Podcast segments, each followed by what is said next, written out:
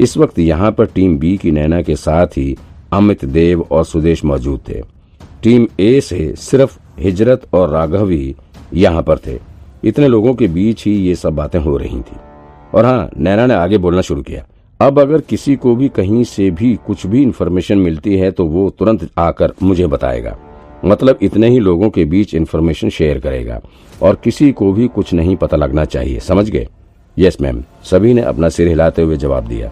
तभी राघव बोल पड़ा। लेकिन मैम, फॉरेंसिक टीम के पोर्ट्रेट बनाने वाले को भी इस बारे में पता है। उसे पता है तो फिर उसे समझा दो अच्छे से कि किसी भी हालत में अब ये इन्फॉर्मेशन लीक नहीं होनी चाहिए। विक्रांत बोल पड़ा। उसको बोल दो कि अगर इन्फॉर्मेशन लीक हुई तो उसकी भी जान को खतरा हो सकता है। फिर वो किसी से कुछ नहीं कहेगा। और हाँ इस बारे में सुनिधि और जतिन को भी मत बताना। जितने कम लोगों को इस बारे में खबर रहेगी, उतना ही अच्छा रहेगा। हम्म ठीक है। राघव ने अपना सिर सहमति में हिला दिया। इसके बाद उसने विक्रांत और नैना को एक फ़ाइल पकड़ा दी। इस फ़ाइल में रणजीत मेहरा की सारी डिटेल इन्फॉर्मेशन थी। ये फ़ाइल देखते अचानक से विक्रांत को अदृश्य शक्ति का दिया हुआ पहाड़ कोडवर्ड याद आ गया। पहले तो विक्रांत को लगा कि आज ये कोडवर्ड बेकार हो गया, क्योंकि सुबह से ही मंजू के मर्डर केस पर काम करने में अड़चन ही आ रही थी। लेकिन अब उस कोडवर्ड के मिलने के बाद विक्रांत को फिर से उम्मीद जग उठी है। मंजू के मर्डर केस के लिए ये वाकई में बहुत बड़ा एविडेंस है। विक्रांत को पूरी उम्मीद है कि अगर एक बार ये रणजीत मेहरा पकड़ में आ जाता है तो फिर जल्द ही मंजू मैडम के मर्डर से भी पर्दा उठ जाएगा। लेकिन रणजीत को पकड़ना कोई बच्चों का खेल नहीं है। वो रॉ का एजेंट है और विक्रांत सिर्फ़ एक छोटे से पुलिस स्टेशन का डिटेक्टिव। रॉ एजेंट पर शिकंजा डालना उसके लिए बहुत बड़ी बात है। और दूसरी चीज़ ये भी है कि रणजीत के पीछे भागना भी खतरे से खाली नहीं है। अब विक्रांत को समझ में आ रहा था कि मंजू मर्डर केस कितना खतरनाक है। इस केस में काम करने वाले हर इन्वेस्टिगेटर्स की जान को पल पल पर खतरा है। वैसे विक्रांत को अपनी जान के खतरे की चिंता नहीं है। उसे डर तो दूसरे एजेंट की जान का है। पहले ही पुलिस डिपार्टमेंट मंजू सचदेवा जैसी होनहार ऑफिसर को खो चुकी है। ऐसे में अब विक्रांत किसी भी हालत में किसी और इन्वेस्टिगेटर्स की जान खतरे में नहीं डाल सकता। इसलिए उसने इस रॉ एजेंट रणजीत मेहरा को अकेले ही खोजने का निर्णय लिया। इस बारे में उसने किसी से कोई बात नहीं की। विक्रांत ने खुद के लिए सोचा कि मेरे पास तो अदृश्य शक्ति का दिया हुआ टूल है और उसकी मदद से मैं कैसे भी करके अपनी जान तो बचा ही लूँगा। लेकिन अगर किसी और को साथ ले गया और उसे कुछ हो गया तो फिर मैं क्या करूँगा? यही सोचकर विक्रांत ने किसी को खबर भी नहीं होने दी कि वो रणजीत मेहरा को खोजने के लिए जा रहा है। शाम को ऑफ़िस क्लोज होने के तुरंत बाद ही विक्रांत राघव द्वारा बताए गए रणजीत मेहरा के घर के एड्रेस की तरफ़ निकल पड़ा।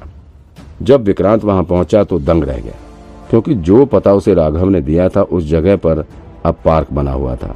वहाँ पर तो किसी घर के होने का नामो निशान तक नहीं था, लेकिन विक्रांत इतनी आसानी से हार मानने वालों में से नहीं था।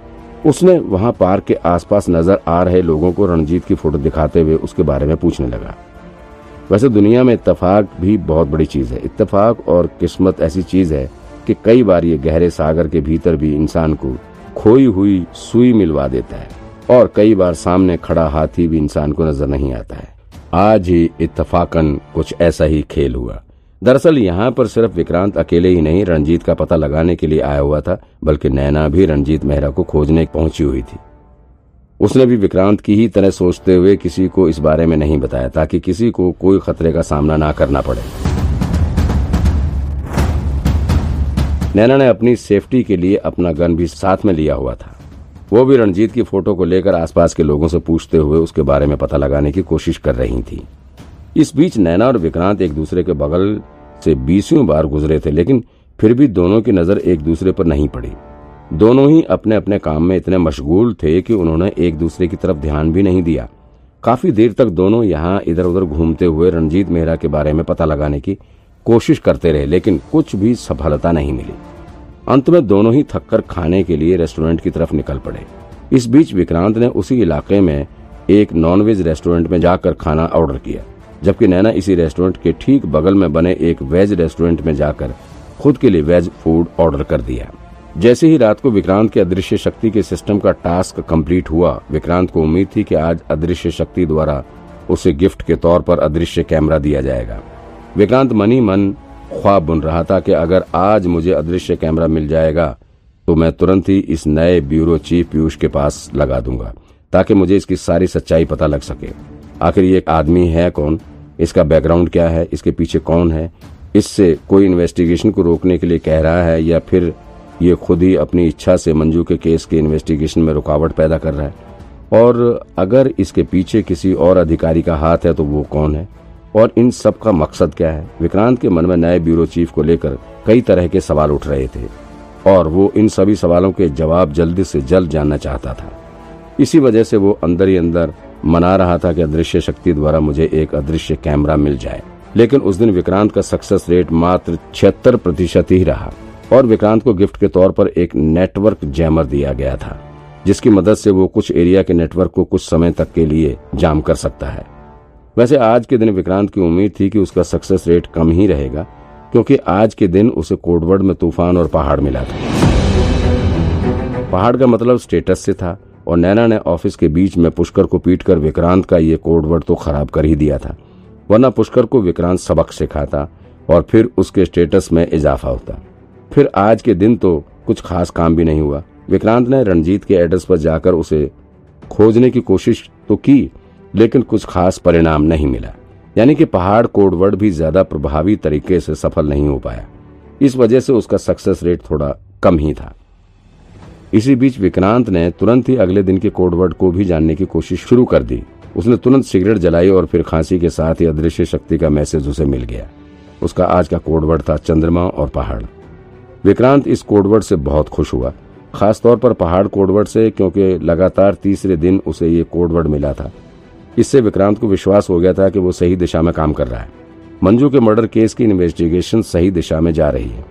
और हो सकता है कि जल्दी ही उसे इस केस को सॉल्व करने में सफलता भी मिल जाए। इसके बाद जब विक्रांत ऑफ़िस पहुँचा तो यहाँ पर भी नॉर्मल दिनों की ही तरह का माहौल था। ऑफ़िस पहुँचते ही विक्रांत को कुछ अपडेट सुनने को मिला। सबसे पहले ये न्यूज़ सुनने में आई कि नए ब्यूरो चीफ के, ने ऊपर के अधिकारियों से बात करके डीएन नगर ब्रांच पर अपने साथ के कुछ और अधिकारियों को बुलाने की रिक्वेस्ट की है। इसका मतलब ये हुआ कि यहाँ डीएन नगर ब्रांच से भी कुछ ऑफिसर्स ट्रांसफ़र होकर जाएँगे। ऐसे में अगर यहाँ से ऑफिसर्स को दूसरी ब्रांच भेज दिया जाएगा और दूसरी ब्रांच के ऑफिसर्स यहाँ आएँगे, तब तो यहाँ काम करने के माहौल में काफ़ी बदलाव आएगा। ज़ाहिर है अगर ब्यूरो चीफ ट्रांसफ़र करने की रिक्वेस्ट कर रहे हैं तो वो अपने मन पसंद ऑफिसर्स को ही यहाँ बुलाएँगे। इसके बाद विक्रांत को जो दूसरी खबर मिली, वो ये थी कि पुष्कर और चेतन ने नैना के खिलाफ कंप्लेंट करने का इरादा छोड़ दिया है। उन्होंने अपनी कंप्लेंट वापस ले ली है और अपने बयान में कह दिया कि वो ऑफ़िस में फिसल कर गिर गए थे, जिसके चलते उन्हें चोट लग गई है। ब्रांच के सीनियर ऑफिसर्स यहाँ तक के ब्यूरो चीफ पीयूष ने भी इस घटना को एक्सीडेंट का नाम देकर दबा दिया है। इसके बदले में चेतन और पुष्कर के इलाज का खर्च पुलिस डिपार्टमेंट वहन कर रही है। और साथ ही उन दोनों को रेस्ट करने के लिए कुछ दिनों की छुट्टी पर भेज दिया गया है।